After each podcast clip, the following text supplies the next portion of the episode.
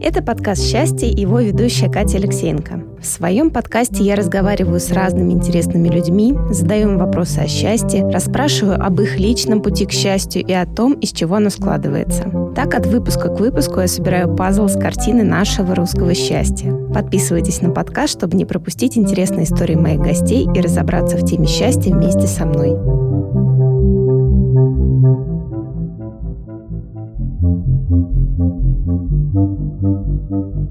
Это подкаст «Счастье», и я его ведущая Катя Алексеенко. Сегодня я беседую с Катериной Кожевиной, социологом по профессии и автором проекта «Заповедник», который рассказывает истории о памяти, культуре и повседневной жизни регионов страны. Катерина, здравствуйте. Добрый день. Я думаю, что мы сегодня не будем углубляться в научные и социологические обоснования счастья, но я верю, что любая профессиональная деятельность оказывает определенную профессиональную деформацию, и все знания, которые мы получаем в профессии, в процессе нашей деятельности, они так или иначе влияют на наше представление о разных вещах. Поэтому мне особенно интересно поговорить с вами как, как с вами, как с социологом. И, конечно же, ваш проект «Заповедник», я думаю, что у вас есть очень много интересных историй, и буду рада их услышать. Замечательно. Давайте начнем, наверное, с того, что вы расскажете, что для вас значит счастье. Ох, вот так прям сразу. Ох, ну, если бы я могла ответить на этот вопрос, а, наверное, может быть, я бы здесь с вами не сидела, может быть, где-нибудь там каталась на серфе на Бали. Ну, счастье, наверное, для меня это какая-то чувственная такая категория. Ну вот в самом таком общем смысле, наверное, для меня это некое слияние. Слияние с человеком, слияние с местом, может быть, слияние с текстом, да, или, может быть, с какой-то мыслью. То есть слияние, когда между вами нет барьеров в виде там, страхов, тревог, каких-то глубинных э, сомнений, недоверия. Да? То есть это вот такое растворение, наверное, абсолютное. А вот на ваше вот это представление влияет ваша профессиональная деятельность, вот те знания, которыми вы обладаете, вот э, с точки зрения знания об обществе, как это все устроено? Ну, вы знаете, я могу сказать, что мне кажется, что социологи довольно несчастливые люди. Ну да, сейчас я вам попробую объяснить, почему. Был такой социолог 20 века Макс Вебер. Да, он говорил, что социология занимается расколдованием мира, допустим, вы ребенок, в детстве что вам кажется? Что вы смотрите, вокруг вас там везде летают э, волшебные феи, там какие-то привидения, да, вы смотрите на пылесос, и вам кажется, что это там инопланетный корабль, да, и там живут какие-то инопланетяне. Потом вы вырастаете и узнаете, что там живет в лучшем случае моль. Ну вот социология делает с человеком примерно то же самое, да, то есть это как раз наука, которая противостоит вот этому слиянию с миром, Социологи все время сомневаются, они все время рефлексируют, у них все время есть какая-то вот такая прослойка в виде аналитики, да, все время в чем-то ковыряются, и ну, на самом деле то, что может показаться чудом, да, социологи стремятся объяснить и снять вот этот налет волшебства, к сожалению. Будь то вера, любовь, да, все это мы раскладываем по полочкам, раскладываем по коробочкам, типизируем. Ну и это, конечно, на мой взгляд, а, вот в таком в простом человеческом смысле делает тебя чуточку несчастнее. Интересно. То есть и вы тоже, да, ощущаете то, что это как-то накладывает какой-то отпечаток на ваш жизненный путь и на вот видение вот этого прекрасного, вы его уже меньше видите вокруг? Ну, Конечно, мне кажется, что, в принципе, интеллект и рациональность — это прекрасно, но если говорить о каком-то чувственном растворении, да, о каком-то чувственном переживании, то, конечно, да. Да, то есть я, безусловно, чувствую это на себе, ну, вот я люблю рассказывать историю про себя как раз. Я была на мастер-классе такого документалиста Марины Разбежкиной, и она показывала свои документальные фильмы про своих замечательных героев. И я ее спрашиваю, ну вот, я, не знаю, лет может быть, 10-15 назад было, я спрашиваю, ну как же вот вы выбираете героя, вот, наверное, может быть, это какой-то тип, там он что-то представляет, там какую-то группу, она ну, смотрит на меня, говорит, девушка, говорит, ну, вот там, Катя, вот вы когда влюбляетесь, вот что вы думаете, что ваш молодой человек это какой-то тип, что ли? Я, ну, я так подумала про себя, думаю, ну, ну вообще-то да. То есть первое, что я делаю, когда я влюбляюсь, я, значит, там что-то начинаю анализировать, думаю, там, а общий ли у нас там, простите, габитус, да, а там практики потребления у нас какие там, общие, не общие, а вообще мы из разных миров, да, или все-таки из одного мира. То есть вот эта вот история, да, она все равно тебя как-то, ну, тормозит, что ли, да? Поэтому, ну, не могу сказать, что это делает меня уж совсем совершенно несчастным человеком, но, наверное, все-таки, если бы вот не было у меня такого образования и такой профессии, может быть, я как-то по-другому бы чувствовала этот мир. Счастье в неведении, наверное, в чем-то. Интересно. Вот в прошлом выпуске я беседовала с психологом, и он а, рассказывал то, что вот он чувствует счастье, когда у его пациентов происходят какие-то деформации, да, и он сам приближается к какому-то счастью. Вот скажите, а что вас делает счастливой в вашей профессии? О, ну вы знаете, наверное, это какая-то радость открытия, ну вот, поскольку я такой социолог больше не теоретик, да, а полевик, то есть я очень много беру интервью в поле, то есть общаюсь с очень разными людьми разных профессий. Но для меня это, как, знаете, как, наверное, похоже на профессию актера, когда человек вживается в разные роли, и вот за свою там какую-то короткую жизнь относительно творческую, он может прожить много других чужих жизней. Но вот э, для меня это, наверное, какие-то похожие процессы. То есть я, например, когда беру интервью, ну, конечно, я продолжаю оставаться наблюдателем, да, но тем не менее в какой-то момент я вдруг погружаюсь в жизнь этого человека, начинаю понимать его чувства, начинаю, может быть, чувствовать и думать каким-то похожим образом. Ну вот,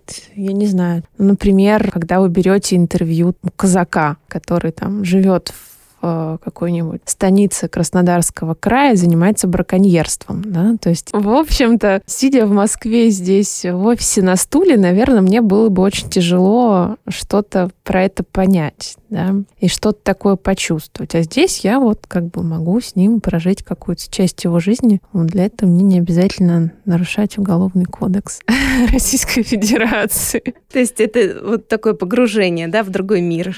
Ну да, я думаю, конечно, это да, это погружение, это понимание, это понимание мотивации, понимание каких-то взглядов на мир другого человека, да, то есть это вот такое открытие разных-разных миров, вокруг моего... Исследования, да, вы как исследователь вот эти собираете пазлы. Да, то есть если говорить о профессии, да, наверное, вот когда я нахожу какую-то прям потрясающую меня историю, которая меня как-то внутри переворачивает, да, ну тут, конечно, сразу тут возьму в скобочках, что, конечно, в вузах многих учат, что нет, вы всегда должны оставаться вот в позиции такого хирурга, который там берет скальпель, там скрывает, что-то изучает, смотрит. Вот. Меня, честно скажу, не всегда далеко, не всегда получается быть таким хирургом. Скорее, все-таки я вот э, начинаю в какой-то момент сопереживать, могу сплакнуть даже иногда со своим информантом. Грешна.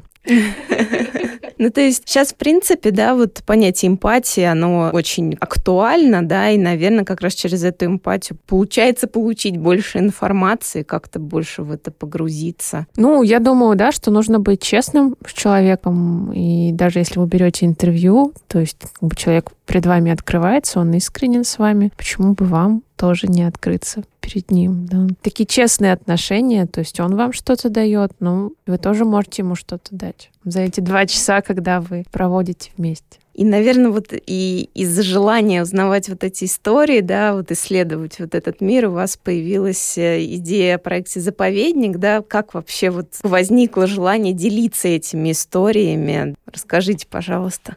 Ну, вообще, конечно, ну, как заповедник появился, это тоже не самый простой для меня вопрос. Я думаю, что, конечно, тут сыграл мой некий комплекс, да, то есть девочки из провинции, то есть я родилась в Омске, ну, это большой город, но он раз в 10, а то и в 12 меньше Москвы. И, собственно, большую часть своей сознательной жизни я прожила там. Ну, у меня очень много друзей тоже, которые, я думаю, у вас тоже такие есть, да, которые родились не в Москве. И вот в какой-то момент, там, я не знаю, может быть, в школе уже, появилось ощущение, что, ну, вот Москва это, как, знаете, такая просто следующая ступенька. То есть это даже, ну, не цель какая-то, да, а вот просто естественный ход вещей да, что вот сейчас я там учусь в школе, кто-то сразу после школы уехал, там кто-то еще поступил в ВУЗ, вот я еще отучилась, там у меня первое образование я в Омске получала. То есть это как бы вот так про просто лесенка, то есть как школа, ВУЗ, Москва да, и как бы и вся страна так живет, да. Ну, э, понятно, что это какое-то, может, мое субъективное ощущение, но тем не менее, да, вот эта централизация, люди из деревень едут в райцентры, из райцентров едут в города, из городов там едут в Москву, или все сразу вместе едут в Москву, ну, счастливчики едут в Питер.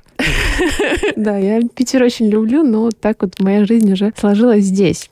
И как бы вот все вот в этой такой вот воронке крутится. Ну вот и в какой-то момент так вот я, когда уже здесь оказалась, я думала, а что, собственно, я здесь делаю, да? Почему вот так все складывается? Почему вот у нас такая вот центрифуга есть? Где-то даже не в центре географическом страны, в другом месте. Ну и как-то, не знаю, может быть, из чувства протеста мне захотелось э, заниматься какой-то вот такой децентрализацией. Понятно, что я не могу заниматься сейчас децентрализацией ресурсов финансовых, да, все равно все у нас налоги идут в Москву или человеческих, да, все равно э, все люди покидают чаще всего, да, свои родные места. Ну, вот я могу заниматься такой, неприятное слово децентрализация, но тем не менее, да, децентрализацией культуры. Да, я могу рассказывать, что ну, вообще-то жизнь есть, да, и за пределами МКАДа, да, и она классная, удивительная, очень интересная, самобытная, уникальное, да, что это, в общем, не болото, что там не какая-то серая масса, да, в жизни нет и не будет, не возвращайся никогда, да, а что, в общем, там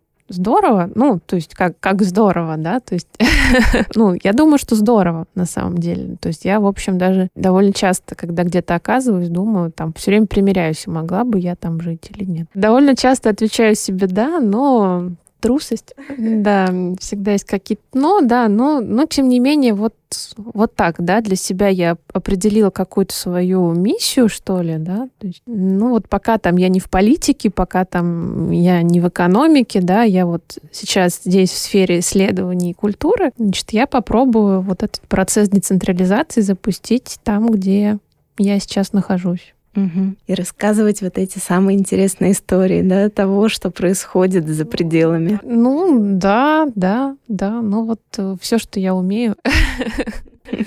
Это прекрасное умение. Мне кажется, вообще сейчас, да и вообще нам свойственно, да, вот это рассказывание истории там с детства, и со сказок, из, из книжек. И чем больше мы таких историй узнаем, тем больше мы узнаем мир. И мне вот в этом плане, конечно, очень интересна история людей, которые живут э, и, и в регионах, живут не в Москве, потому что я родилась здесь, и у меня, конечно, есть какие-то ограниченные да, представления о том, что происходит. И когда начинаешь узнавать то, что, точнее, начинаешь задумываться, насколько ты счастливее, да, допустим, тех людей, которые живут в других условиях, может быть, вот московский вот этот ритм, московское движение, обилие информации не всегда добро, да, то есть вот у меня есть ощущение, что если от этого всего как-то абстрагироваться, то ты, возможно, будешь более счастливым, да, что тебе не будет постоянно вот это все давлеть на, над тобой вливаться со всех сторон, и ты как-то будешь более сконцентрирован на себе, я не знаю, согласитесь вы со мной или нет, может быть, у вас есть какие-то примеры истории людей, вот, которые действительно счастливее, ну, вы знаете, я посмотрела все-таки э, статистику чуть-чуть перед нашей встречей. Вот у нас фонд «Общественное мнение», где как раз эм, был открыт проект «Заповедник», да, он занимается опросами. Мы проводили опрос в 2018 году как раз о счастье. Там спрашивали значит, людей, насколько они счастливы. Ну и там нужно было оценить по десятибалльной шкале. Я вот посмотрела вот такую самую высшую оценку, 10, 10 баллов. Ну вот, в общем, в Москве 7% ответили, что они вот по максимуму счастливы. Ну, это на самом деле не так Не так мало, да. Ну вот во всех остальных местах это 18-19. То есть, в общем, если говорить о вот этой какой-то такой абсолютной точке счастья, да, то вот кажется, что в Москве все-таки как-то люди меньше склонны так отвечать. Ну вот а почему? Я думаю, почему так, да? Ну вот э, насчет личного не уверена. Я думаю, что здесь как раз сработает, срабатывает, наоборот, не совсем личное, да. Ну вот моя гипотеза, что здесь срабатывает такая сила сообщества. Вот если вы живете в Москве, все-таки это такие немножко атомы, которые там как-то двигаются, да, разрозненные частицы. Конечно, есть какие-то профессиональные сообщества, как-то они там пересекаются, но в целом, ну, понятно, что и городское устройство, и размеры, и социальная структура, да, она все-таки ограничивает и все-таки, наверное, не способствует тому, чтобы вот эти тесные сообщества складывались. В то время как если вы поедете там, в любой небольшой город, даже я относительно жила в относительно небольшом городе, да, мне казалось, что это большая, де... ну, Москва тоже большая деревня, но все-таки это совершенно другое, да, потому что у вас есть три бара, куда все ходят, да, у вас есть там, если у вас приезжает кто-то к вам с каким-то концертом, то у вас идут все ваши знакомые на этот концерт, да, то есть не так, что там у тебя 15 концертов в Москве, и ты, ну, в лучшем случае парочку знакомых можешь встретить, но ты, если повезет, да, то есть эм, все-таки мне кажется, что в других местах, да, сообщество складывается совершенно по-другому, и, ну, вот я могу сказать, что по себе, да, что вот у нас было такое сообщество, потому что мы все учились в одном университете, потому что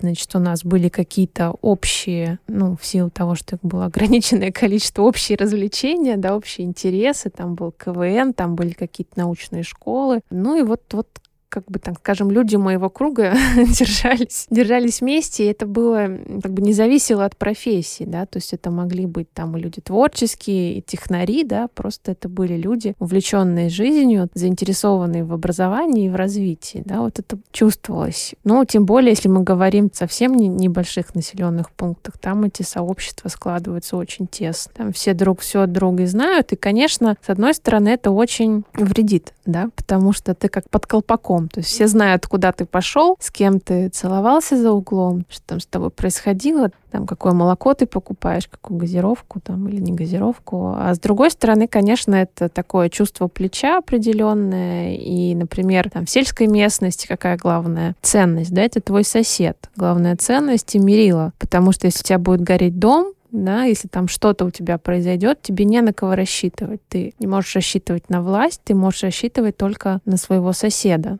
Да, и с одной стороны сосед а, смотрит за тобой в подзорную трубу, с другой стороны это твоя опора. И вот мне кажется, что все-таки вот это чувство общности, да, оно делает человека счастливее. Это вот вопрос, да, доверия, вопрос поддержки вот тех, кто рядом с тобой. Да, ну, все-таки как человек существует социальное, да, и, конечно, потребность э, вот в этих социальных связях, она существует, то есть вот удовлетворяя эту потребность, человек все-таки чувствует себя комфортнее. Я вот даже заметила то, что, не знаю, тренд ли это последнего времени, да, вот у нас был какой-то период, когда действительно была вот эта гонка, конкуренция, достижения, вот это вот все. А сейчас, может быть, за счет того, что есть э, вот эта мода на осознанность, да, мода вот как раз тоже на те же самые поиски счастья, то есть люди стали больше копаться в себе. И вот последние годы будто бы появляется больше каких-то сообществ, люди все равно стараются объединяться вокруг каких-то историй, да, там, например, вокруг занятий спортом, там, вокруг э, культурных каких-то историй. То есть, в принципе, видимо, вот эта потребность, она не совсем похоронена, да, она там пытается все-таки пробиться и найти какое-то вот сближение. Ну, кроме того, вообще формирование сообществ стало предметом профессии. То есть есть э, люди, которые занимаются, которые зарабатывают деньги тем, что они формируют сообщество. Объединяют людей. Да, то есть, конечно, наверное, я тут с вами соглашусь, что есть какой-то даже тренд и мода, но насколько это все естественно прорастает, ну, тут, наверное, нам надо еще посмотреть, чтобы прошло время. Что из этого вырастет? Ну да, да. А еще я вот, когда готовилась к нашему с вами разговору, я читала ваше интервью The Village, и вы там говорили, что замечаете, что люди в России чаще всего объединяются вокруг какой-то боли. И вот у меня сразу возникла вот эта вот мысль, то, что действительно, мне кажется, наше русское счастье чаще связано с чем-то выстраданным, да, то есть нам нужно его добиваться, то есть это не что-то такое естественное, которое вдруг возникает, а это то, к чему нужно обязательно прийти через какую-то боль возможно. Вот э, можете рассказать чуть более, да, подробнее про вот эти вот объединений, почему людей может вот это связывать? Ну, вы знаете, я не думаю, что здесь именно специфика какая-то русская. Mm-hmm. Я думаю, что вообще травма и боль — это просто клей определенный, да, для сообщества, то есть переживание травмы — это уже какая-то основа для объединения, да. Ну вот, наверное, самый такой явный пример, да, опять же, тут какая-то моя субъективная, может быть, позиция, но мне кажется, что одни из самых вообще интересных музеев и инсталляций в мире, они посвящены Холокосту. То есть э, переживание этой травмы, оно в конечном счете выливается в том числе там, в объединение, да, в, в том числе в какие-то культурные и творческие проекты, проекта, да, то есть это становится катализатором для того, чтобы люди дальше, отталкиваясь от этой боли, создавали что-то новое. Вот действительно это какой-то такой магнит, да, который людей притягивает, потому что именно сообщество, оно как раз-таки становится опорой, чтобы с этой травмой справиться, да, ну вот если говорить про нашу какую-то историю, ну вот есть у нас, да, там афганское братство, да? То есть мы же не говорим, что, например, у нас есть там, братство отдыхающих на Кипре, то есть людей, которые переживают какие-то позитивные эмоции, да, и именно травма, да, именно вот этот очень, очень серьезное переживание, переживание смерти особенно, да, оно, ну вот объединяет людей, наверное, наиболее сильно. Поэтому, ну вот, наверное, я когда говорила о боли, имела в виду вот это. Я не знаю, можно ли здесь говорить о счастье, да, ну, то есть, конечно, я считаю, что какие-то раны должны заживать. Наверное, тут может уже дальше уже идти речь о, уже о какой-то полноценной счастливой жизни. Но вот, тем не менее, да, они являются как раз-таки поводом для объединения и формирования вот этих социальных связей между людьми. Угу. Ну да, здесь получается скорее больше связь в том, что боль объединяет людей, и дальше уже все-таки, когда есть вот это вот сообщество, да, поддержка, общение и вот это плечо, это уже делает чуть более, ну не то, что, наверное, даже скорее не счастливым тебя, а немножечко успокаивает, и вот, вот это все-таки братство, оно единство, оно дает. Ну, какое-то равновесие появляется в жизни, да, я думаю, что это, конечно, работает. Да-да-да. Открывает возможность, наверное, думать о чем-то другом и уже искать какие-то другие ощущения. Ну, как-то перерабатывать эту боль в любом случае. А вот вы много путешествуете по России, опять же, да, вот э, узнаете какие-то истории. А какая история самая запоминающаяся, интересная? Ох, тоже очень сложный вопрос. Такие мне вопросы сложные задаете. Одно из последних путешествий, одна из последних наших экспедиций, она была на Сахалин. Вот сейчас мы как раз выпускаем книжку по мотивам этой экспедиции. Там было очень много ярких историй, которые с нами происходили, и которые рассказывали нам наши герои. Ну, наверное, для меня все-таки самой яркой, самой близкой была встреча с женщиной, которую воспитывал пленный японец. То есть Сахалин до 1945 года, южная часть острова принадлежала Японии. Ну и как раз вот 75 лет назад почти,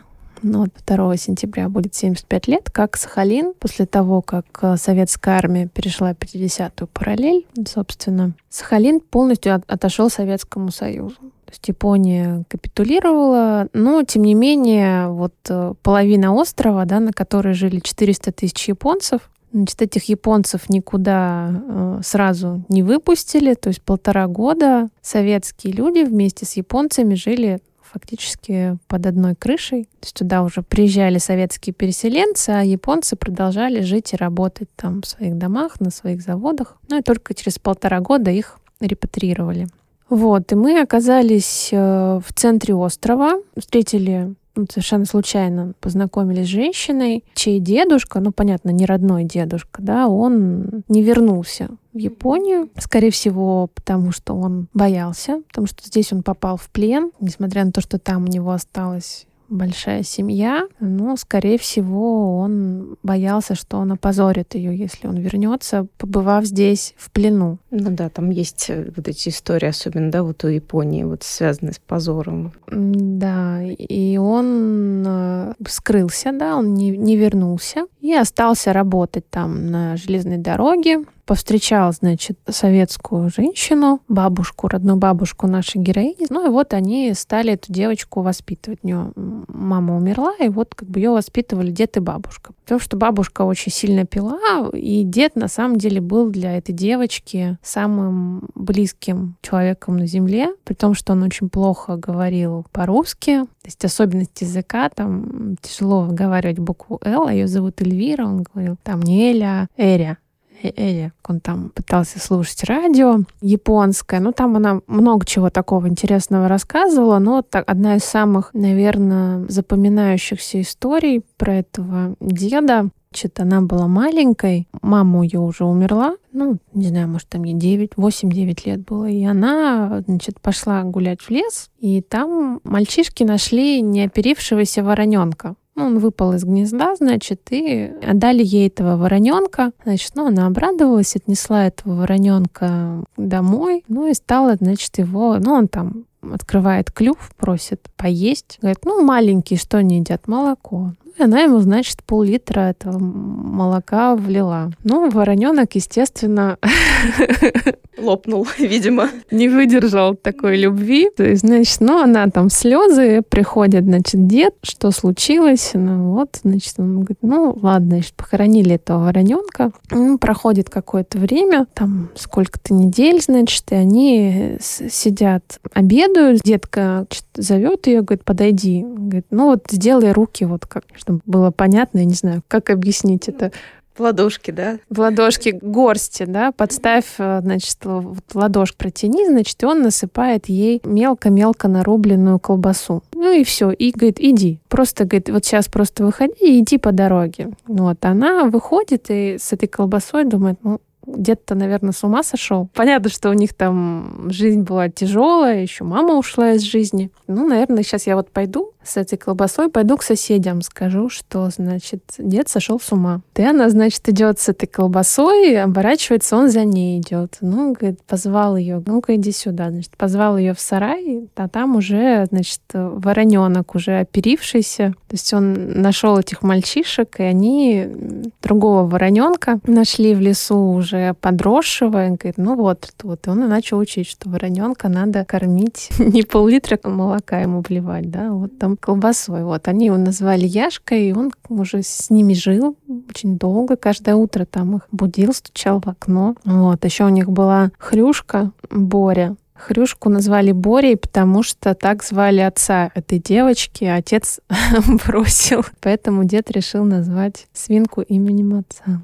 Даже не знаю, это, это хорошо или это наоборот как Ну, сначала они с Борей дружили, там что-то прыгали через какие-то кучи картофельной ботвы, а потом... Борю. А потом Борю, да, потому что Боря там то ли укусил ее, то ли что, в общем. Ну, Боря пошел на пользу в любом случае. Боря, Боря пошел на пользу, да. И вот это как-то все вот ее вот эти детские рассказы. Трогательные очень. Они, да, они, они очень трогательные. Но они на самом деле не только как бы личные, да, то есть они вот, в них отражается какая-то история нашей страны, в том числе, потому что люди совершенно разной культуры, да, вот так вот, столкнувшись совершенно против воли, вдруг становятся самыми близкими, да, несмотря на то, что идеологически, то есть, да, где у нас империалистическая Япония и Советский Союз, это совершенно враждебные какие-то идеологии, да, но, тем не менее, люди могут эту идеологию преодолевать. А, Катя, расскажите, пожалуйста, вот какого самого счастливого человека вы видели или знаете? Ох, самого счастливого человека. По нему прям видно, что вот точно Вот у него все прекрасно, счастье так и плещет. Ну, счастье плещет обычно, когда люди каким-то занимаются своим делом. Ну вот и тут, наверное, да, какая-то есть история, может быть, про выстраданное счастье. Довольно часто таких людей можно встретить. Вот недавно мы даже были просто не с экспедицией, просто там поехали с мужем на выходные в город Боровск, совсем недалеко от Москвы, Калужская область, там около 100 километров. Вот, и там, значит, мы поселились в гостинице, и там, ну, возле гостиницы такое кафе есть, летнее кафе, ну, такое прям с шашлыками, там, mm-hmm. с беседками, вот. И мы как-то сидели, мы познакомились с хозяйкой. Вот она грузинка, ее зовут Лали. И она, конечно, просто абсолютно в захлеб рассказывает э, о себе, вот о том, как она любит там, встречать людей, готовить. Она абсолютно погружена в свое дело, то есть она родилась в Батуми, ну, 25 лет там не была. И как-то, знаете, вот ну, так, такие причины, что вот, а вот у меня вот тут вот она еще держит такси там в Боровске, то есть она бизнес-леди, боровская бизнес-вумен, что вот у нее там, там то дело, то это, там то, что-то там врач ей нет, не разрешает, то еще что-то. Она, значит, тут подружилась э, с официанткой, там, ну, из другого кафе, молодая девочка, Руся, 17 лет ей, тоже совершенно волшебная, солнечная девочка, но у нее там тоже какие-то с мамой проблемы, значит, вот эта Лали забрала ее к себе жить. То есть она как бы работает официанткой в ее кафе, кафе, и при этом у них вот такие очень да, близкие родственные отношения. Она абсолютно как бы фанатично рассказывает о том, как она, что она готовит, или вот она рассказывала, что вот до этого у нее было кафе, может быть, знаете, такой есть центр в Калужской области «Этномир». Да, но она как бы его критиковала как только можно, что это такое ну, какая-то такая совершенно неестественная картонная история, чтобы вытаскивать из людей деньги. И вот она там тоже что-то снимала, какую-то точку, и она рассказывает, с какой болью ей приходилось выносить людям хинкали за 500 рублей, что ей самой было от этого очень тяжело. И вот сейчас она взяла вот это кафе совершенно как бы там где-то на окраине Боровска, да, которое когда там до этого до нее держали армяне, там потек потолок, там что-то, в общем, ну, в общем, оно такое, пока еще в довольно таком плачевном состоянии, но это вот ее и она вот, она рассказывала, как она здесь хочет, там какая-то рядом есть там пруд, не пруд, лужа, не лужа, что она здесь хочет пляж сделать, хочет сделать частную рыбалку, а здесь она хочет там все переклеить, сделать, по-другому все повесить. вот она, ну, с такой любовью про это говорит. Кажется, знаете, у нашей страны есть будущее, да. Ну, то есть, конечно же, есть люди, которые абсолютно увлечены своим делом, то есть они чувствуют ответственность за то, что они делают. Ну, вот, когда с такими людьми знакомишься, конечно, это очень вдохновляет вдохновляет. Ну да, тут получается прям такое искреннее дело, тем более, да, по сравнению с чем-то прям коммерческим, да, скажем так, а тут рождается что-то искреннее, естественное, да, душевное. Ну да, то есть она очень хочет кормить людей грузинской кухней, вот как только она умеет готовить, там, там с орешками, с гранатами, все. Ну вот у нее, да, такое желание делиться. Да, да, да. И как раз э, делиться этим счастьем, да, делать счастливыми людей, можно сказать. Очень здорово. Катя, а вы счастливы? Ну, наверное. Ну, да, наверное, да. Вот я так об этом редко думаю, там, счастлива и несчастлива, но бывают какие-то счастливые моменты. Счастье все таки в каких-то моментах, да? Ну да, но бывают какие-то там счастливые дни, Бывают несчастливые дни. Да, то есть качели туда-сюда. Ну, может быть, как раз, да, на этом контрасте мы можем почувствовать, что, ну, вот было плохо, а сейчас вот прям хорошо. Если, наверное, все время хорошо, это тоже, наверное, странно. А может и нет. Не знаю. Ну, наверное. Наверное, да. Как-то приедается, может быть.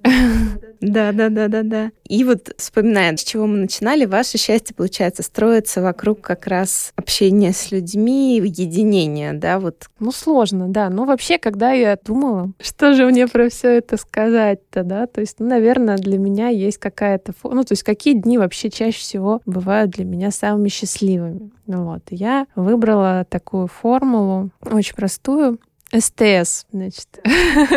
Буквы можно заменять разными словами. Вот, значит, в первой вариации, значит, что такое вот счастливый день, да, что там есть? Там есть спорт, там есть творчество, ну и последнюю букву можно менять, да, это может быть секс, это может быть сыр, это может быть сон, это может быть сидр. Вот. Ну да, как какое-то творчество, да, ну вот как-то, наверное, в центре для меня находится. Ну, спорт это просто на самом деле, опять же, какой-то естественный процесс, там эндорфины выбрасываются. То есть это, да, это все равно, видите, как я даже к счастью не отношусь как к чему-то чудесному, да, и внезапному. То есть я все-таки отношусь к нему, наверное, с каким-то расчетом, тем не менее. Есть у меня был период даже, я, знаете, скупала книжки, там, «Финское счастье», «Хюги». Значит, наверное, вот если я все это прочитаю, если я что-то там подумаю, думаю, перебираю варианты, наверное, я найду какую-то формулу для себя. Ну, вот она оказалась простой. Да, я просто на самом деле, вот почему, да, я решила сделать этот подкаст, потому что вот заходишь в магазин, и финское счастье, шведское счастье, я тут на днях видела книжку про грузинское счастье, так и сразу заинтересовалась, интересно, в чем же? А эта книжка рецептов оказалась. То есть то, в том же формате, как вот эти вот и Хьюги, и Лагом. И я думаю, а про русское, это русское счастье, где, где, почему ничего нету? Поэтому вот мне как раз хочется узнать, вот из чего все таки оно состоит, как бы есть ли оно, оно точно есть, но вот просто чем оно отличается, да, вот от этих вот уютных картинок, да, которые нам говорят, да, про Хьюги, потом вот объединение, вот это благополучие шведское. Просто у нас отличаются наши страны и э, отношения, скажем так, государства к человеку, да, и вот я думаю, что ну, наш-то человек все равно, все равно он должен добиться и быть счастливым. Ну, вы знаете, тут можно как бы гадать, да, то есть, конечно, когда впрямую там в вопросе спрашиваешь, что для, вот для вас счастье, да, естественно, все говорят там семья, здоровье, какие-то такие довольно формальные вещи, но мне кажется, что, конечно, в отличие от шведского, финского, норвежского, наше счастье все-таки немного не самодостаточное, да, то есть если швед может сидеть там, или, я не знаю, фин там с собакой под теплым пледом, с какаушкой, да, и обязательно свет, чтобы у вас везде свечи, да, я заставила весь свой дом свечами, просто таки прочитала эти книжки. Это сделало счастливее? Не знаю, наверное. Я думаю, что все-таки, если говорить про какие-то наши, да, истории, все-таки счастье в других людях. Вот мне так кажется, да, что все-таки если про какие-то говорить такие вот состояния, да, когда счастлив русский человек, что вот пять минут назад вы там могли там подраться из-за столика в кафе, да, что там кто-то раньше пришел, да, а через 10 минут вы там уже друг другу жалуетесь на жизнь, на жен, там, да, выясняете, кто где служил, да, и через полчаса вы уже э, родные люди да, то есть мне кажется, что вот русское счастье, оно вот в таком, в братском плече, да, и несмотря на то, что это, ну, очень такая нестабильная ситуация. Мы даже, когда ездим в свои экспедиции, ну, вот, э, вот два часа с человеком провел, ну и все, а может оказаться, что за эти два часа вы настолько сблизились, да, и, и все, и вы как бы вплелись в жизнь друг друга. И мы иногда следим, там, переписываемся, да, с теми людьми, с которыми мы вот общались день. Вот у нас, например, расскажу историю, мы ездили по Краснодарскому краю, с нами ездил водитель Кунах из Дагестана. Вот. Но там это было так, господи, ну три дня мы там с ним провели. Все, мы до сих пор уже много лет, значит, он там нам пишет, он собирался покупать машину, значит, в Москве, ну там как-то, пере, не знаю, перегонять, и, значит, и вот мы поехали с моей коллегой в какой-то центр куда-то там, то ли в Бутово, то ли куда. Он нас попросил, чтобы мы съездили, посмотрели, можно ли доверять, да, мы поехали. То есть, хотя, казалось бы, мы из разных миров совершенно, да, но он там поздравляет ждет нас, ждет там нас в Дагестане, то есть, и это, ну, мне кажется, вот это какая-то соль. Ну, я слово русское тут не знаю, можно ли говорить, что это русское, да, но все-таки как бы у нас такая очень большая страна многонациональная. Ну вот, да, я думаю, что вот... Мне почему-то вот после вашего рассказа вспомнились вот эти истории про попутчиков. Вот есть вот эта вот тема, то, что в поезде едешь, там, в электричке, Иногда бывает, встречаешь человека, человека, и у тебя возникает непреодолимое желание высказаться, да, рассказать, узнать. Вот такое вот, может быть, это тоже как раз вот стремление все-таки, не знаю, может быть, ну, может, высказаться и правда, но вот как-то поделиться, да, вот найти соучастие какое-то. Да, я думаю, слово соучастие, оно довольно точное. То есть, если говорить о каких-то синонимах нашего счастья, да, наверное, слово соучастие. Вот да, я сейчас тоже как раз нахожусь в поисках этого слова, потому что, ну, благополучие, не знаю, что-то в нем нет, не то, не то. Вот, да, может быть, соучастие есть то слово. Ну и напоследок, чтобы ярко так закончить, Катя, а расскажите, пожалуйста, вспомните свой самый счастливый момент в жизни. С чем он связан? Самый счастливый момент. Ох, ну, конечно, можно тут понятно, что у меня там есть семья, то есть все эти моменты, конечно, связаны с семьей, с мамой, они были очень счастливыми, есть. Но я, наверное, расскажу вам какую-то другую историю, не про семью. Значит, я училась в школе в Омске, такой необычной школе. Это был физико-математический лицей. Помимо того, что там было несколько классов вот таких ботаников, которым я тоже относилась, там физики, математики, значит, у нас бы, были еще несколько классов, там спортивный был класс, были классы общеобразовательные, куда набирали просто детей из, из района. То есть она продолжала работать и как районная школа, но там был такой некоторый такой аппендикс. Вот. И, конечно же, когда вот сталкивают людей из детей, тем более, да, дети часто бывают жестокими, совершенно вот, разных, разного мировоззрения, естественно, были такие воинственные, да, такие отношения. Ну, как, то есть физикам, математикам было, в общем, все равно, но, естественно... Были те, кому было не все равно, да, до физиков. Были, были те, кому было не все равно до физиков, да. И то есть я вообще училась в одиннадцатом классе И. То есть у нас там было очень много. То есть была очень большая параллель. Ну, там какие-то буквы пропустили, но почему-то вы были там одиннадцатым классом И. Вот. И, значит, мы заканчиваем школу, значит, мы готовим выпускной. Ну и как-то надо вместе. А у нас как-то все что-то как-то не очень получается. Вот. И, значит, а я тогда занималась музыкой, пела, играла на гитаре на выпускном я вышла петь гимн. Гимн школы. Ну, а гимн школы, он гимн физмат школы. То есть там странными словами там мы ФМШ, там мы ФМ люди, а ФМ люди добавляют в наших головах ФМ умы. Да, ФМ как физмат умы, да. Может быть, очень странные слова, очень странные слова, значит, я что-то очень нервничала. Думаю, ну вот, а нас там тысячи человек, прям много там все с родителями, все обычные классы и наши. Вот, я выхожу петь гимн, сейчас вдвоем там с другой девочкой на гитаре, ну, боясь, что в меня сейчас полетят помидор, вот, и я вижу, что все встают. Встают спортивные классы, встают дети, которые там просто встречали нас после школы, чтобы поговорить,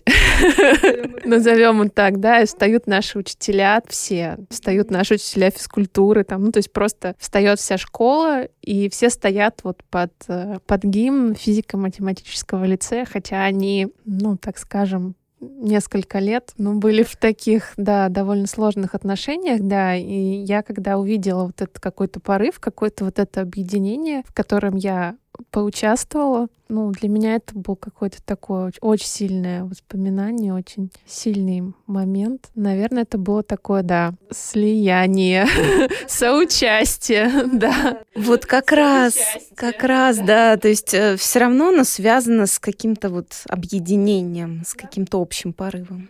Катя, очень здорово. Спасибо большое. Было очень интересно. Такие интересные истории. Ну что ж, я, наверное, чего пожелать? Я желаю нам счастья, чтобы его было как можно больше. Спасибо большое. Спасибо. Да, будем надеяться. Спасибо большое. Спасибо.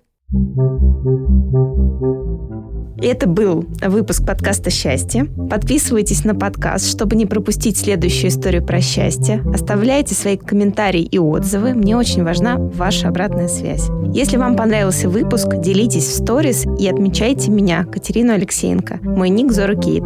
Я обязательно отправлю вам в ответ лучики добра. Счастья вам и до новых встреч! thank you